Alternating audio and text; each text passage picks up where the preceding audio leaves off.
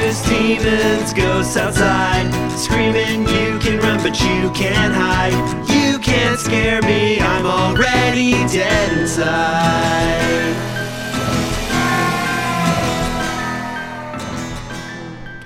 Hey, scaredy cats. Welcome back to another episode of the Tex Chris Dave Saw Massacre. Welcome back, guys. This week, we're doing The Devil's Rejects by Rob Zombie. That's my favorite one you've done. That's my favorite one. Thank you.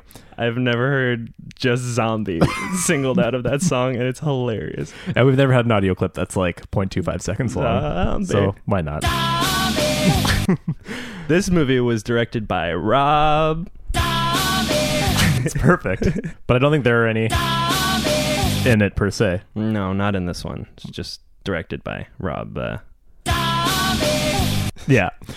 Of which, I mean, I have to admit, I think you were saying the same thing. I'm really not familiar. I'm very Yeah. ignorant about Rob Zombie's films in particular. yeah, I'm a little almost like embarrassed going into this one. Like, guys, I don't know. Absolutely. I don't know. Absolutely. So we apologize in advance that we are we are not very well versed Yeah. in Rob Zombie films. I I saw Halloween and I think Halloween 2 Yeah. when they came out and they weren't particularly memorable for me at that No. time. I- I- exactly. That's exactly what I think about him. Like, I know he's directed a couple movies that I have seen, but they were unremarkable to me.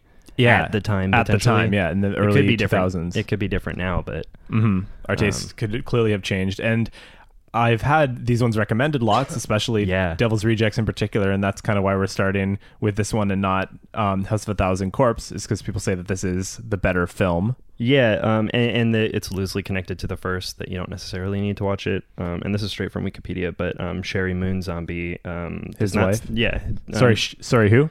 Sherry Moon does not see the film as a sequel. It's more like some of the characters from House of a Thousand Corpses came on over, and now they're the Devil's Rejects. Okay. she says.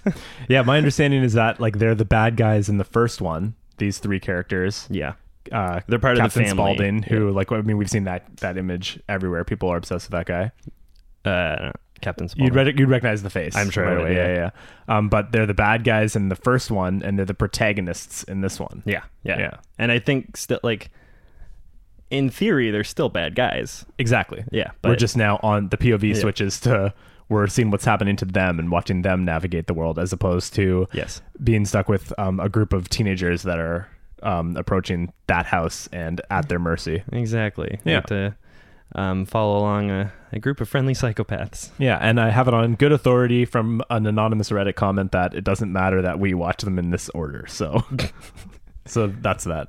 Yeah, I mean, and you know, um, Rob Zombie's wife, Mm-hmm. And Sherry Moon. Sherry Moon. Sorry, a little late with that one. um, yeah, and somewhat topical because the long-awaited threequel to this trilogy is coming out some at some point this year. Exactly. Right, Ah. Three from Hell. Yep. Yeah, So that'll be. I guess is it, I think it's still a continuation of the same. I think it's the same. I people. think they're the three from Hell. Awesome. yeah. Um. Yeah. So Devil's Rejects and Three from Hell. Those those are so similar in terms of uh, I don't know the image that it gives me. great. Yeah. Great. Yeah. That's a, that's a very intelligent comment for everybody to chew on. Yeah, but I mean, people are very excited for to see these three again Yeah. and come back. And I haven't been too crazy pumped about it because, like we said, we haven't really engaged too much with uh, Rob. a lot of work for you on this one, Chris. I know. I, I should. I'm just gonna keep my finger on the thing to keep it close and handy. No, I, I can't. I'll, I'll just overuse it. Um, yeah. So I mean, maybe three from hell will come to Toronto after dark. I bet that's a likely thing. That'd be cool. Yeah. And, and I mean, this could uh, this could inspire some hype for us potentially if we have a good time with it. Yeah. um, the impression that I've gotten in some i- i- in just the- I guess the overall zeitgeist about it since since it's come out and everyone's seen it but us Yeah. um, and reading a little bit is that it's pretty like depraved and gory and brutal. Yeah. I'm I'm down for that. And there seems to be kind of like a like a, a goofiness or a clownishness to that kind of gore. Do you know Yeah. what I mean? Like it does it doesn't seem as like dark and twisted as kind of grindhousey or something Sure, like that. okay, his yeah. Mm, aesthetic. It's got I don't know if it's like dark humor is the right w- word but maybe like carnival-ish and Totally, and- totally yeah. carnival-ish, yeah. something like that. he definitely has his own unique aesthetic that just from images we've kind of been able to pick up on, and from what I remember of the first two, Hal- or the Halloween movies that he made. Yeah, I'm a twisted clown Mm-hmm. uh, image. And he had he had one that came out last year, right? Thirty three was that what it was called? I have no idea. S- Yeah, it was like a r- it was like a real grassroots crowdfunded one. Oh, Sorry for the lack of research on top of all that's what, everything else. That's we're ignorant on this one. Yeah, We but admitted it. but I'm excited to finally break that Yeah. ignorance and watch this one. Exactly. That's uh, that's part of what we do here on the Texas Dave Saw Massacre. is Yeah, we uh, indulge in uh, some of the classics that we've never ever seen, Mhm. um, and give our live feeling about seeing that movie for the first time. For You exactly, guys. exactly. Immediate reactions and a major point of this podcast is to for us to educate ourselves Yeah. on the horror canon, and that's this is an extreme example of that for sure. Exactly. So I'm I'm pretty excited to watch it for that reason. Mhm. But again, I don't know much about about it at all. Same here, my friend. So I guess we should go to our first segment then. No. Scary Tale. Scary Tale. What'd you watch for Scare and Tell this week, Dave? I watched a little movie on Netflix Mm-hmm. called I Am Mother. Oh yeah, Have you seen this? Have you heard about this? I haven't seen it. I've heard about it. I know Hillary Swank's in it, Mm-hmm. um, and I've seen some h- okay, half decent reviews for it. Yeah, um, I I got to figure out what to do about like Letterboxd because like Mm-hmm. I want to like log it right when I watch the movie, but then I'm kind of giving my thoughts away if Yeah. I'm going to talk about it on the podcast. No, I know. Us being active on Letterbox definitely throws a bit of a wrench into Yeah. some of the um, novelty of our scare and tell, at least for each other, because it's Sure. it's gone from now. Um, oh, I have no idea what Dave is going to say. To well, I know Dave watched like these two movies the past week, so he's probably going to talk about one of them. And yes, I know your rating. Um, and then depending on whether or not you leave a review, which Mm-hmm. to to me, I'm sure it's the same for you. It just is totally random when I feel like I have Yeah. something to say on Letterboxd.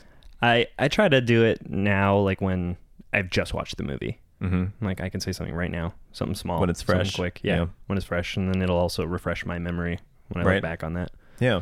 Um, I guess for me, it's like when when I feel like I have something I want to say, or something that's like a unique opinion, or like a just a Yeah. stupid, funny one liner, or something like that.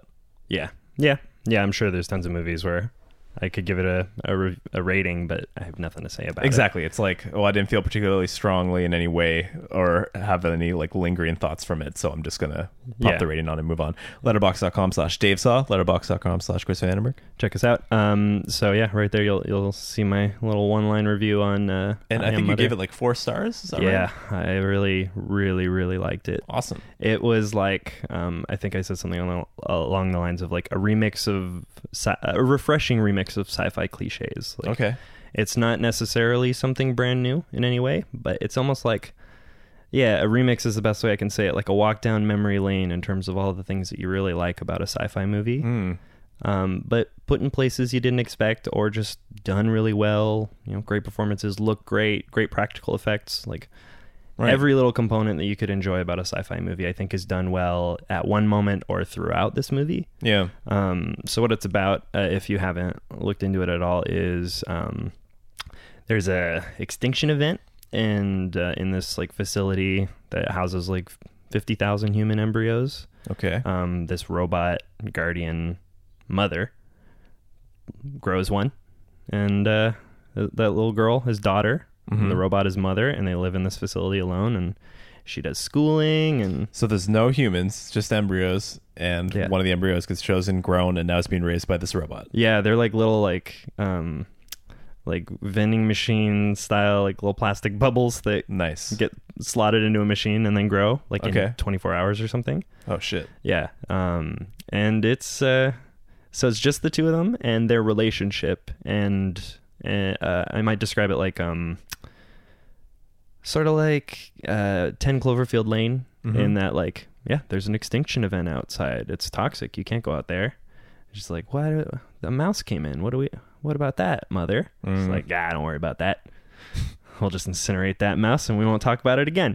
And so, yeah, just like 10 Cloverfield Lane, um, questions about whether or not Mother's been honest and what the ultimate goal is. Um, is Yeah. Sort of what the story's about. Yeah, it's a classic sci-fi idea Mm-hmm. going back to at least since 2001: A Space Odyssey. It's like, can we trust this computer, this algorithm, to be in our best interest?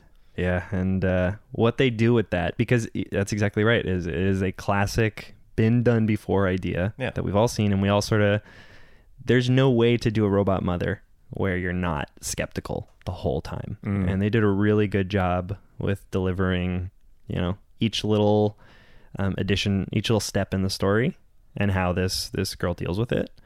Um, it is amazing. The performances, the way it looked, the cinematography, um, and I could gush about it for a really long time, but I won't. I think you, everybody should see this movie. Cool. Um, and, I- and like I said, there's a lot of like things that you've seen before, but I think it's done pretty well. Um, nice. one thing to uh, to add to it is there's this video um, you can check out on YouTube if you've seen it, and it's um, sort of breaking down with um, the lead of the um, the special effects team or the robot Mm. effects uh, specifically. Is this one And of those Netflix produced behind the scenes? It, it comes off like Bonus that. It's, features? it's with Adam Savage from MythBusters. Who's, Oh, okay. who's like an engineer. It works behind the scenes, movie props, and all sorts of stuff like that. Oh wow, Very knowledgeable. Um, he worked on Bicentennial Man with Robin Williams. really? Yeah, Adam Savage did. I had no idea. or or t- uh, yeah, or had some long discussion about it. Anyway, it's a great video. You should check it out. Um, Bicentennial Man came up in um, movie trivia like a couple months ago, but I couldn't remember the name Bicentennial Man, and my teammates like just had no idea about it either. And all I could come up with was Millennium Man. so I did not get that point, unfortunately. oh, that's great, Millennium Man. I'm like, come on, guys, it's Robin Williams. He's a robot. Remember? I would have had that one for you. I love that movie. Yeah. Yeah, I love it. and apparently, he was wearing a practical suit that had like a whole bunch of Oh, that sounds so uncomfortable. Yeah, because I mean that one that was a small suit. Yeah. like, eh, um, it was really tight to him. But so in Mother, um, they were Adam Savage was talking a little bit about that, um, comparing having seen the suit that Robin or some of the components of what Robin Williams wore in Bicentennial Man, comparing it to this suit that was laid out in front of him on the table from I Am Mother, as well as the guy who wore the suit. c- Sort of had the idea was the supervisor of the thing. He's like, if this movie is dependent on the performance and the look of this machine being flawless.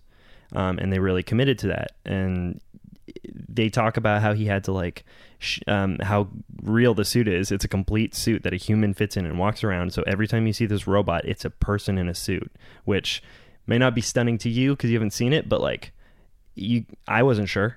Like Yeah. it looks like a person, but like it was such a robot, and he acts like a machine, and That, I mean, that's got to add such a tangible, convincing layer to that, right? that Dude, it's not totally. a CGI thing. It's not a machine. It's you're actually seeing this naturalistic Yeah. movement happen. there's on the front of the robot like on the chest panel and the panels going down the front of the right arm like Mm-hmm. where you might cradle a baby because that's what this robot's designed to do it has these soft like silicone panels that warm up with glowing lights to like so it's softer to hold a human baby Oh my and God. it keeps them warm and the suit actually does that like the suit actually has those Changes its like soft texture? panels and ha- no the the panels themselves are basically a soft like rubbery silicone Gotcha. and behind them have like warming lights so it'd be soft and comfortable for a baby to s- like Yeah, yeah, yeah. Snuggle into. and it was they really made that they put that stuff in all like the joints are real so this guy's like got scars on his shoulders for from where it like pinched him all the time because the suit had to be so tight Right. because they needed to fit it in the corridors they, a person needed to fit inside of it and they needed to be able to like run and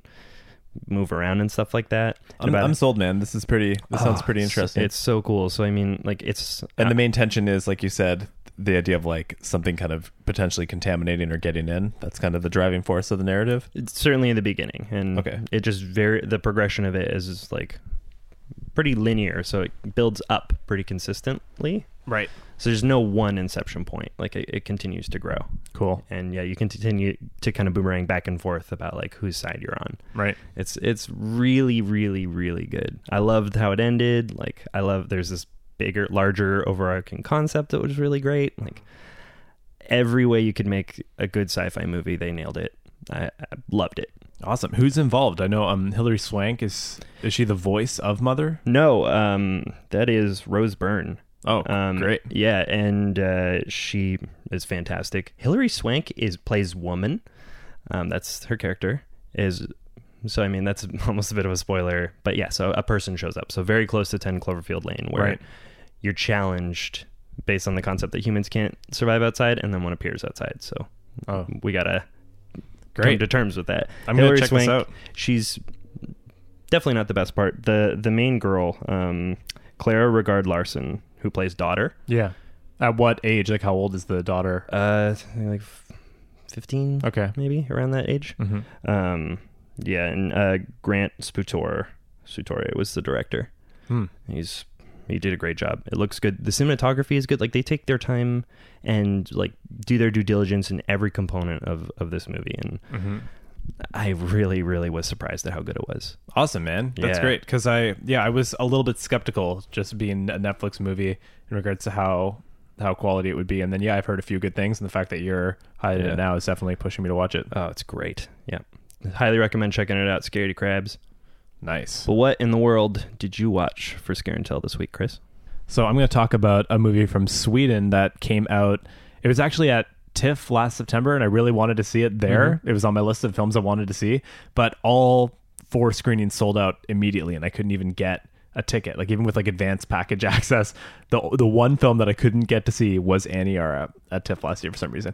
And I think that might have been because they gave maybe they put it in one of the smallest screens at TIFF Lightbox for the duration of the festival. So it filled up really fast. You mean? I think that maybe it must be something like that because it was just bizarre that all these other high profile films Hmm. Yeah. that I did want to see had no problem getting into, but this one I couldn't get into. Yeah, I was waiting for your explanation on why Yeah. that one specifically you couldn't. Yeah, and then when it was it came back to the Lightbox because that the actual theater. So the Toronto International Film Festival has its own permanent theater that runs year round here in Toronto.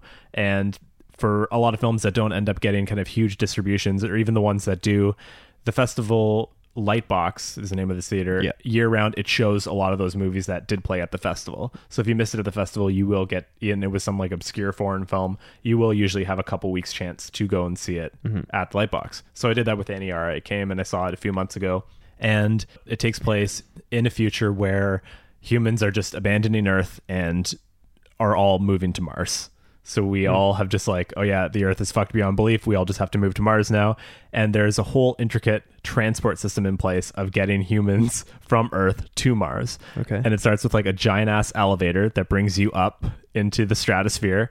And then you meet this giant ass ship that is essentially a huge mall that floats through space and that mall just transports people from the elevator on earth to mars and it just goes back and forth over a period it takes like um, a couple weeks i think to get from earth to mars at this Okay. point in, in technology Sure. but you buy like a ticket and it feels like you're on a giant cruise ship um, but Uh-huh. it's it's so brilliant to film then because you just find a mall and you film inside a mall and you just say this is a spaceship now Yeah, I so guess. it can be done pretty cheaply. So the whole the yeah. whole premise of this film is like it starts with just a group of people getting up the elevator, going on to Aniara, which is the giant transport mall, and it is fucking giant. It's got like pools, arcades, whatever. Sure. All this- you can just kind of exist in there, and there's like, of course, all your food is provided for. You can get this different this whole um just like a plane there's like first class second class different levels Yeah. uh, to it and everything.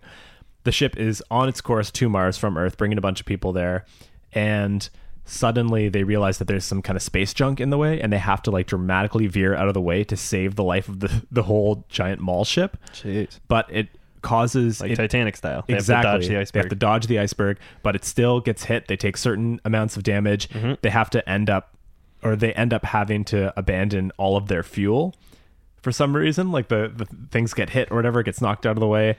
And now the ship is essentially just shooting off into space in a random direction. And the captain and everyone tells them, all right, we just have to wait till we hit a celestial body that we can use its orbit to slingshot around and send us back to Mars. We estimate at this point that we will likely hit a celestial body some point within the next two years. So now everyone on the ship is just like, fuck. We're all stuck here in this giant mall thing for at least two years. Whoa. And cool. I'm loving this. yeah, so it starts off like the the whole kind of first couple weeks they had enough kind of good food to kind of provide everyone, and then they do have backup emergency systems in place, but it's like they grow this algae to try to kind of create all these other products, so things kind of can go okay for a little while. And our protagonist is an employee of the Aniara ship, and she runs specifically this holodeck esque room on the ship where if you're feeling a little stressed or anxious on your journey the three weeks to mars you can go into this kind of room and you kind of lie on your back and you look up and it's got this crazy kind of holographic image that reads your brain and your memories and it projects for you these images of kind of peace tranquility custom based on what that would mean for you Taylor made Exactly. Mm, calm down kind of. Yeah. Exactly. So normally she runs this and she's the only one that runs this and it's like, you know, you'll have kind of a handful of people each day that come in and just really need to zen out and she will instruct them on it. Um, it's a very overwhelming process. That's why she's specifically trained to be able to kind of resist the images that come down as she's walking underneath it and she can guide people to that. But of course, as they're now shooting off into space and people are getting more and more stressed out, this attraction becomes increasingly popular and like people are flooding it to try to get to there every day. So she's dealing with um just way too many people come in. She's asking the captain, can I please have more staff? Like people are trying to come it. It's starting to mess up with the holograph holodeck machine itself. It's starting to get overstressed. So that's kind of a point of tension that propels the narrative forward. And then of course just your standard um well like we're all stuck on here. How are we going to deal with each other? Are we going to be at each other's throats? um, Anarchy. yeah. anarchy, but there's a lot of cliches that this plot could go towards, which it effectively resists. Oh. Like you could, you usually have like in movies like blindness or the road or any of those kind of apocalyptic movies where you just okay you know random leaders are going to emerge take over The people are Mist. going to fall into camps yeah the mist exactly Yeah. it resists that it gives kind of almost a more grounded convincing portrayal of or at least a different portrayal of how humanity would deal with a situation like that. Hmm. Um, and it is profoundly compelling. It's one of my favorite movies this year. I think Wow. it's probably number two behind Midsummer for me right now. Um, Wow, But it's cool. it is it is just a wonderful, very melancholy, um, but very beautiful film. And I think yeah, I think everyone if they can find it, check it out. It's called Aniara from Any era. Sweden. Wow, that sounds awesome. Is it, it's Yeah. English language? No, Oh. it's, it's, it's from Sweden, so it's in Swedish, and you got to read subtitles. Everyone, I didn't realize they had a language. That's cool. Sorry, friends. wow, that sounds freaking amazing. Yeah, dude, it's right up your alley. You'll dig it. Uh, this is a good heavy sci-fi uh, scare and tell day today. Yeah, I love That it. was cool. Doesn't really fit Devil's Reject, but I, I love having two really exciting space movies that we get to Mm-hmm. share. Um, Because that's our bread and butter. Like we love that shit. when it's done right, yeah, Yeah. absolutely. And I say that because when I rewatched Midsummer the other day, there was a trailer for James Gray's new movie. Okay. Which is a space movie with Brad Pitt. It, it, it looks like the most generic thing Yeah. that's not offering anything new. Yeah, you know what? Like, stop sending really big famous Celebrities. celebrities to space in these sci-fi movies. End it. Yeah, it's done. No more Jennifer Lawrence and Chris Pratt flying around. We don't want Brad Pitt up there. Matt Damon was okay because it was more less of a you Right. know, a sci-fi romp or whatever. Yeah, but overall, we can't trust big studios with space movies. They just go so vanilla with the plot, Yeah. and so obvious. It just feels like a algorithm pumping out what's going to happen with the story. yeah, I argue that ever so slightly with Life. I think that's a stunning movie, but Yeah, Life is one of the better ones for sure. And um, there's another one, a Natalie Portman one coming out called Lucy in the Sky, which I think will be at TIFF. And there were a few reasons why that one was exciting. I don't know if it was the director or the writer, but that one might be all right as well. yeah, Natalie Portman going from Annihilation to that. That's cool. Yeah, she did Annihilation and Vox Lux last year. A Yeah. couple interesting titles. Yeah, yeah, I like that. All right, well that brings us to This Dave in Christery. Severed head to head. this Dave and Christery. Mm. We watched Friday the 13th, part three, Okay, one year ago, and Poltergeist the year before that. okay, Yeah. All Does right. it feel like it's been two years since Poltergeist? yeah. And does it feel like it's been one year since Friday the 13th? Uh, these aren't great questions. No, it It's feels just like it's been ten years since Friday the Thirteenth. the part three. Yeah, uh, that was the 3D one. That was the 3D one, which Jeez, I would it's- love to one day watch. I know they screened it in LA, but I'd Watch love it to in watch it in 3D. 3D Yeah. on the big screen. I think that would be wonderful. Yeah. And yeah, that one was fun. Those kind, they've all been except for the first one. Yeah, They've all been pretty fun so far. Yeah, but it um I'm sure this will change every time, but it doesn't rank high on my like favorite 80s campy slasher type movies. It's It's kind of each m- one that comes out. I don't it's fun. I can enjoy, you know, the fact that this is uh, a brick in the wall of horror history, certainly. Like Yeah. there's something special about it, but they're not my favorites.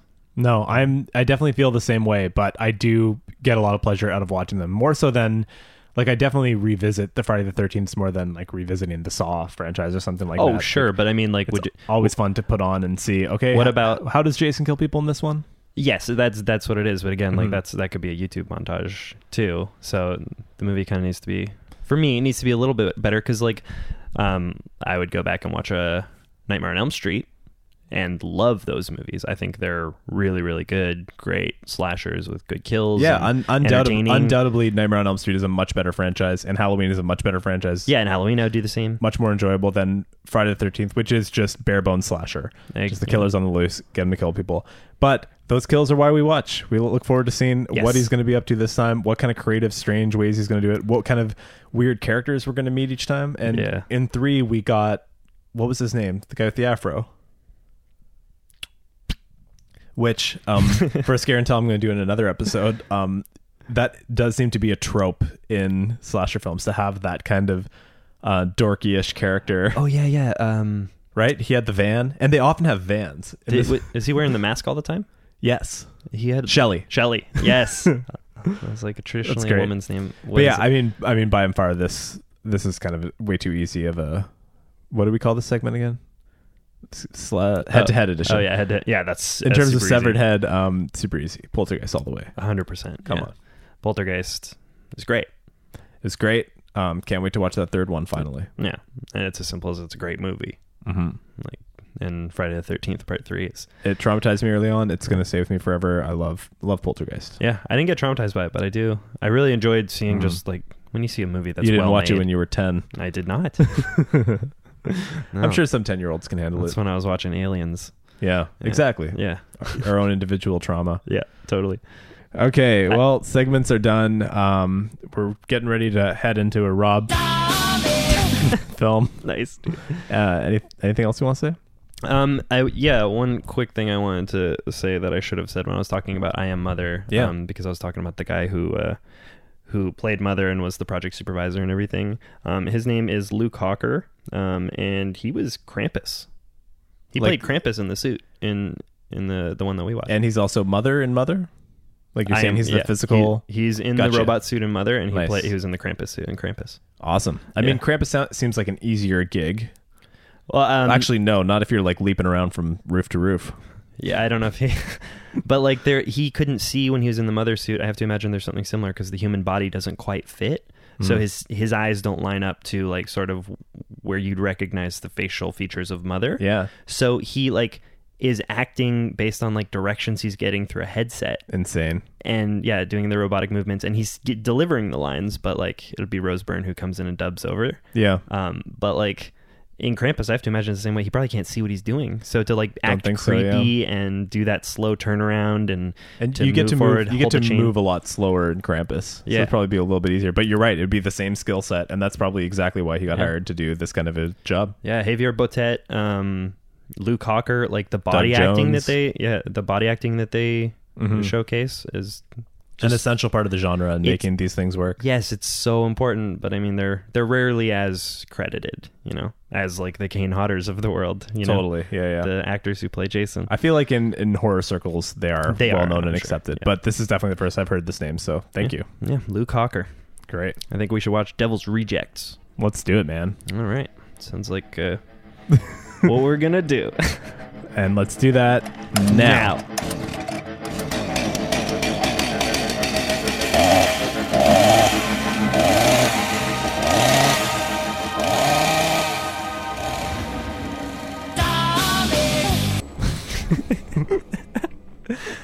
Wow.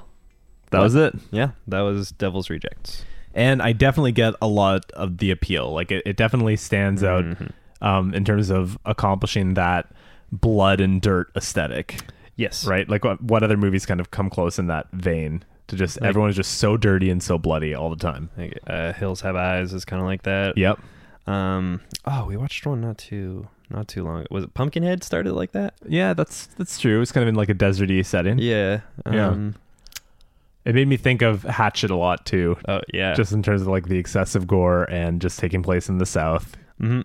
Yeah. Yeah. Yeah. And some of the like you know the constant freeze framing that would happen and Yeah. and slow down like the, the frame slow down and stuff that they would do. Yeah, slow motion is just uh, it's so hard to look back on since Hmm. major motion pictures have started using like 120 frames per second to shoot slow mo. So that way, when you go slow mo, Yes. it's actually as smooth as real time. It's the, the same image moving slower rather than pictures, you know? Yeah. Well, yeah. Well, th- rather than like the th- actual frame rate Choppy. being slowed down Yeah. and giving you that kind of choppy effect, which Yeah.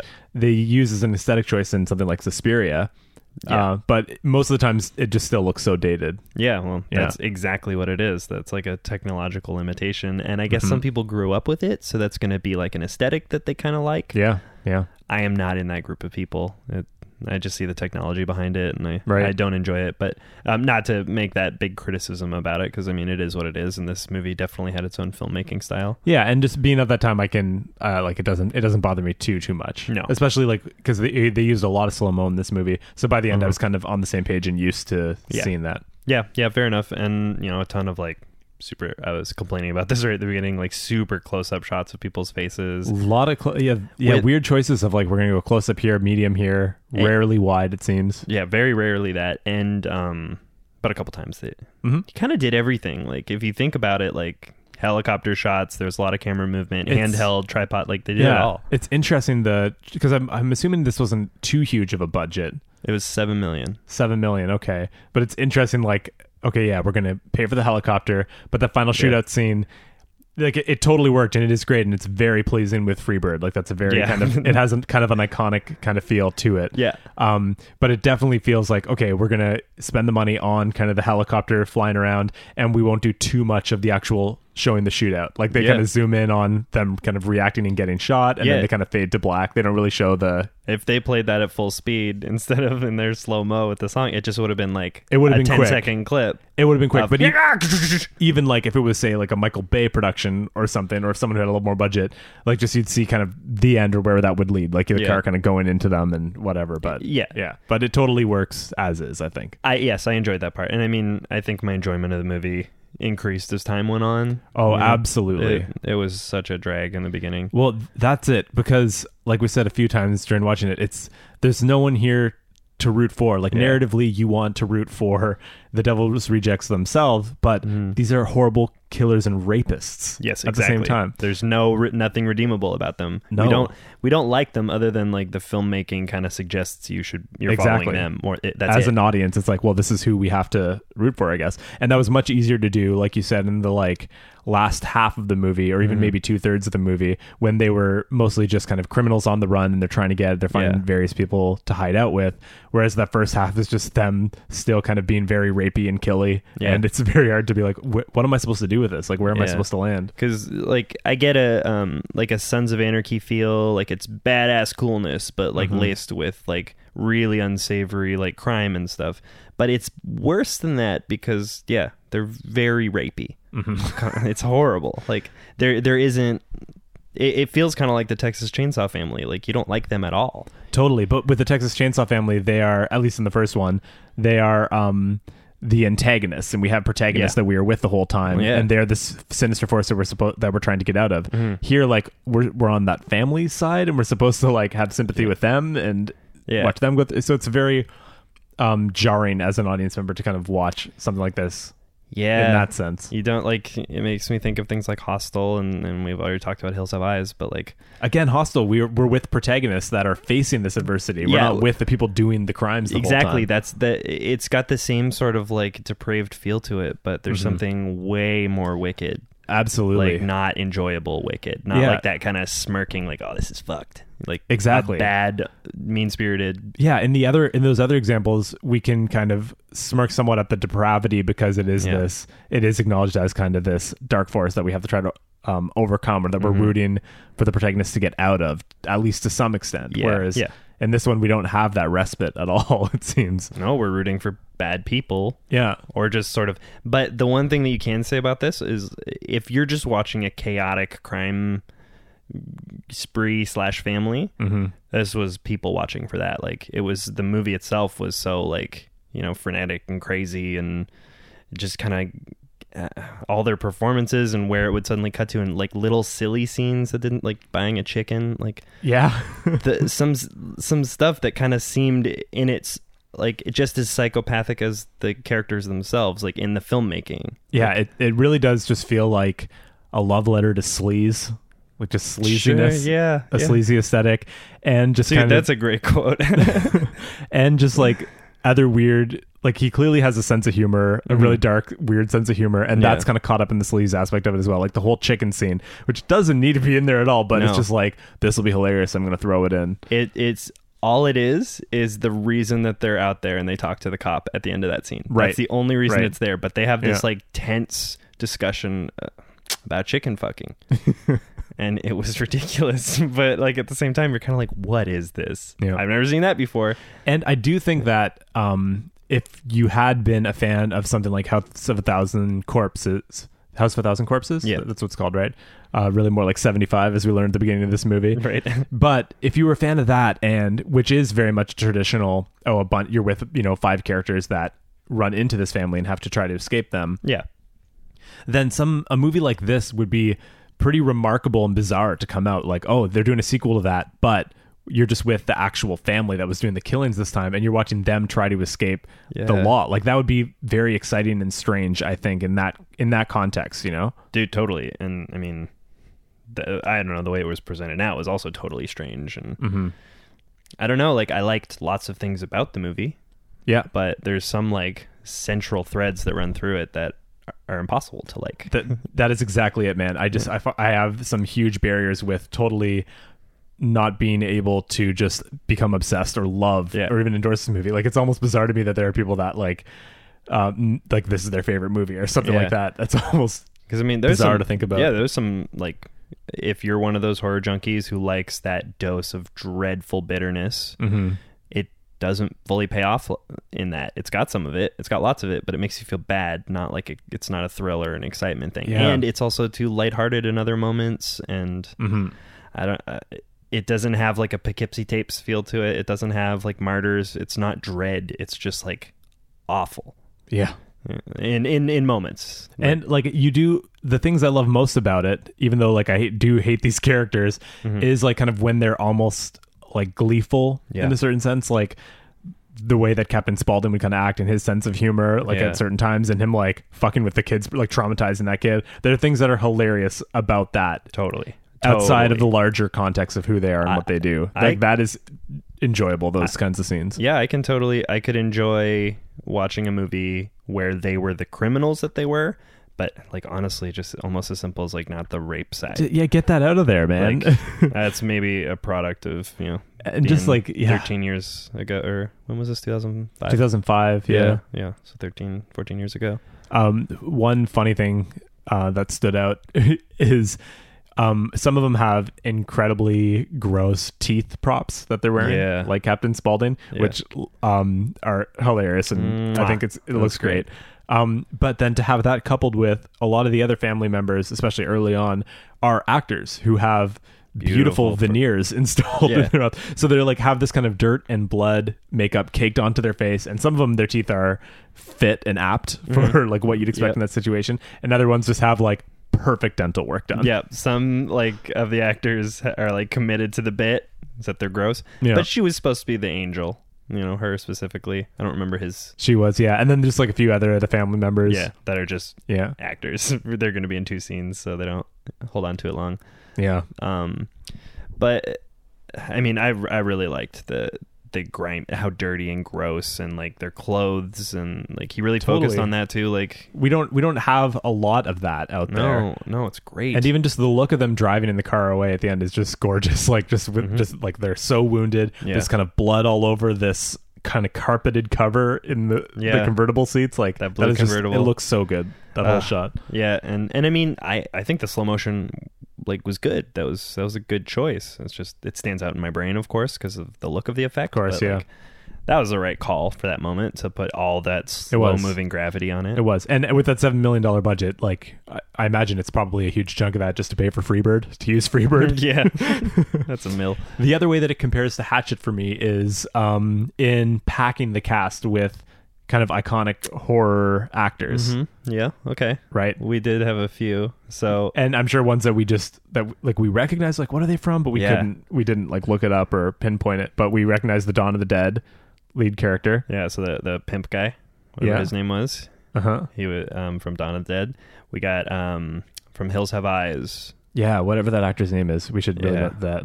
We should look his name up. He's the most recognizable person from Hills Have Eyes. Exactly. Um, He's in it. Um, even um, Bill Mosley, the guy who plays the dad of the three or whatever, is from Right. um, Texas Chainsaw Two. right, uh, Kane Hodder Kane Hodder, appears barely. but a lot of Kane Hodder lookalikes throughout the film. Yeah, 'cause, uh, I saw his name on the thing, and he's like credited right near the end. It's like gas mask cop or something.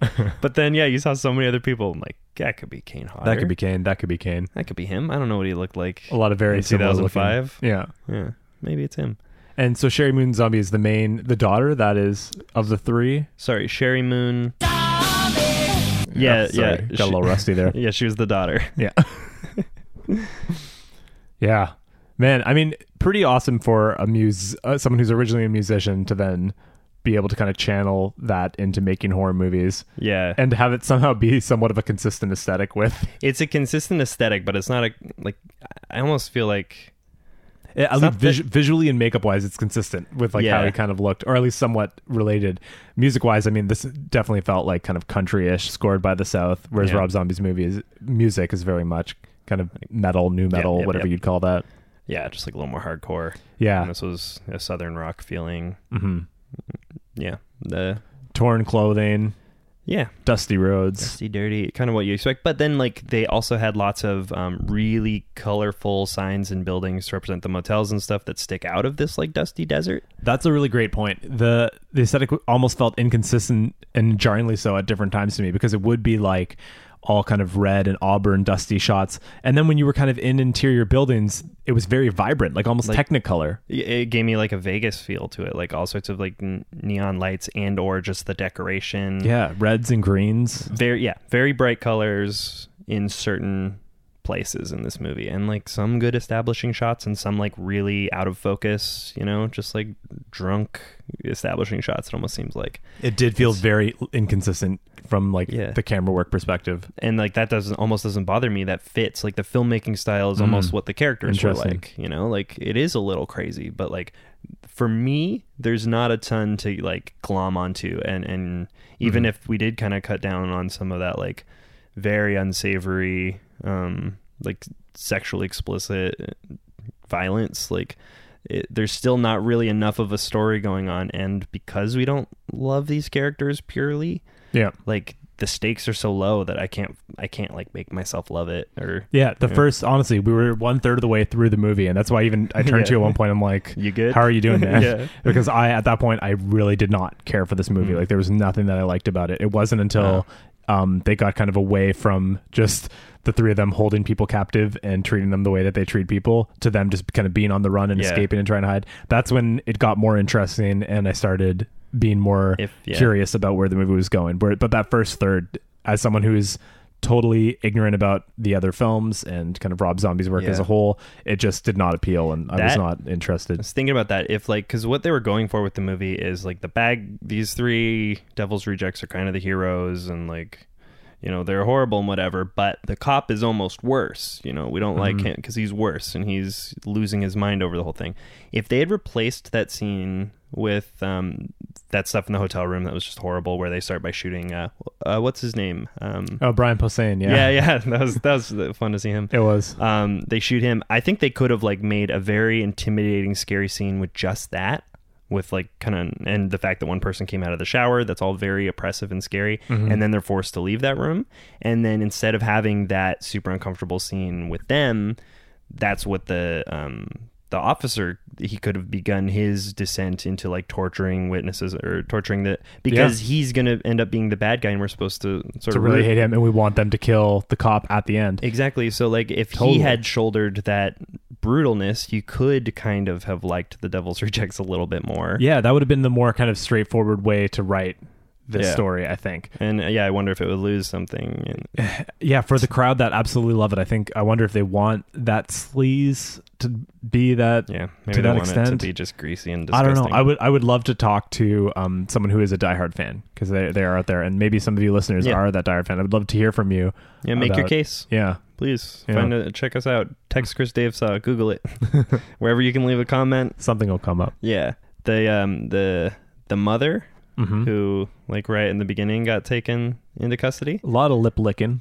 Yeah, a lot of lip licking and just like because of like how close the the camera was to everyone's face when they had to act, everyone was basically like highly scrutinized by the audience like how good their performance is. Yeah. Um, and I kind of didn't love the cop, especially early on in the movie, like his performance compared to the rest yeah? of them. But the mother, she was like, the camera was like basically, she could have licked it. she was so close to it. But like, she, her insanity and her, I don't know, intensity was so good. Yeah, I'm curious about her in, in the first one too. Like, I, I'm Yeah. assuming she had maybe more of a a controlling role because she cl- clearly is Yeah. the matriarch. Yeah. And she's devastated. The daughter was devastated when she found out that she was dead. Yeah, much more so than I mean, is that not the wife of the main guy of the three?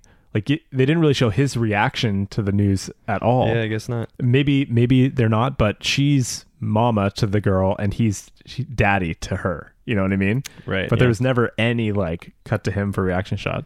Yeah, that's true. I, wonder. Mean, it started with him in bed with that other woman. So I mean, maybe they're not. I mean, it's just like it's just full force hedonism in every direction for these people. They're Yeah. like, Yeah. it's fair. Anything is fair game. to Totally. Anyone else that they pass by, they kill that nurse to take the car right out, off the get go. To you know, they have people still in the basement alive. Do the, is that what I saw when they're running through the house in the very opening scene People alive in the basement. in Um, cages? Yeah, potentially. Yeah. Uh-huh. I think that's what I saw. Oh man, yeah. The, it feels like the cops would have said more about that, but I guess they were.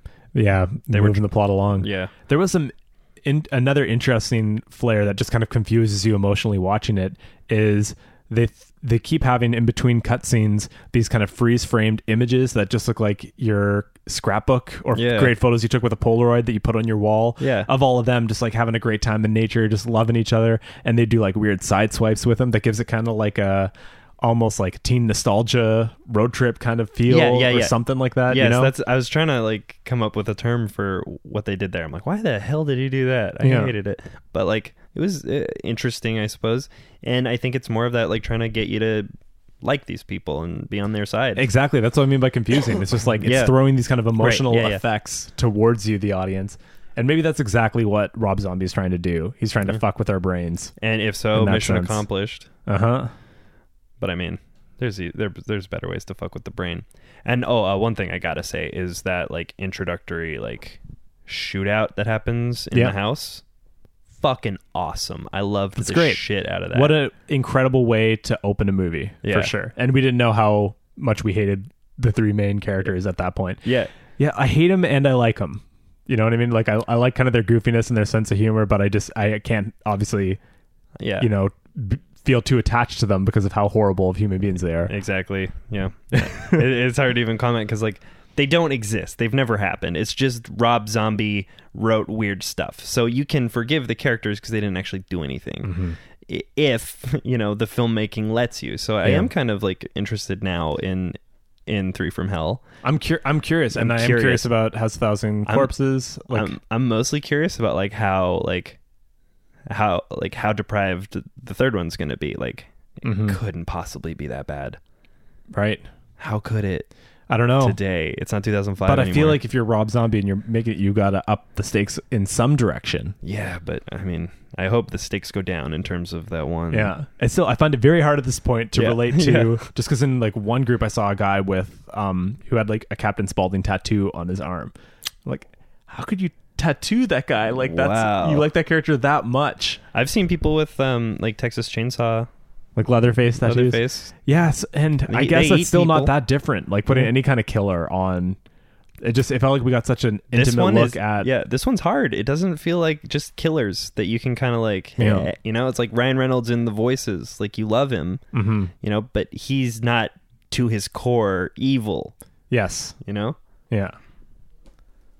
No, that's a a very good comparison and a great way because you still have s- you can still have sympathy for the baddies as long as they don't cross certain lines. And I feel Yeah. like these baddies crossed a lot of those lines repeatedly, so it made it very Yes. hard for them to be sympathetic, especially in a situation where they are primed and set up as the protagonists. Yeah, and you can you can suggest that a cha- like a character that you like has done something unforgivable if it's sort of a sideways glance suggestion, like Right. not explicit in front of the camera, showing kind of like what that they whole do. scene with just him and the gun and the other woman. and Yeah, he's just that's kinda what- like that was exactly just the what I was thinking absolute low point of the horrible, movie for me. Yeah, Mm-hmm. disgusting, not compelling, not necessary. and it totally ruined like any wanting to root for this character to get That's- away in any sense. That's It's what it just- is. It's detrimental to like what Yeah. a movie should be going for, from my perspective. Yeah, Um, but yes, i- in terms of pure depravity, sure, great. Mm-hmm. Don't change a thing.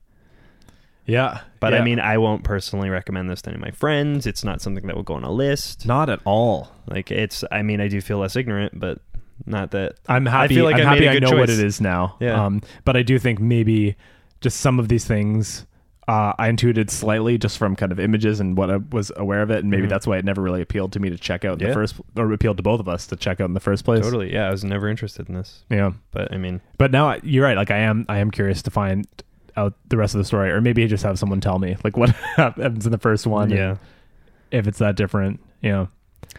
Anyways. yeah. I, I, I don't really want to watch the first one, but I do want to watch the next one. Interesting. You know, like because I feel like The first one is just going to be them being depraved. But what my curiosity is, or what I'm curious about, is um, seeing them in a context where they are kind of a terrifying presence. Like seeing Captain Spaulding, if he's just like creeping around the Right. shadows and coming for the kids, you know what I mean? I feel like, oh, that would be more fitting in a certain Sure. sense. yeah, you might it might even be better because they're the bad guys. Yeah, Exactly, yeah, yeah. exactly. We have other teens that we're rooting for, but I was- maybe if this is the way Rob Zombie likes to tell stories, then those actual teenagers who are going Yeah. into the house are themselves going to be horrible, depraved people that you know what I mean? Yeah, like I you can see wonder. that Yeah. being part of it as well. Dude, you're totally right. I'm not gonna like the teenagers in the first one. I'm sure. I'm curious. Rain Wilson's one of them. Yeah, I know. I, saw- I was looking that up today. Yeah. I can't even imagine. Yeah.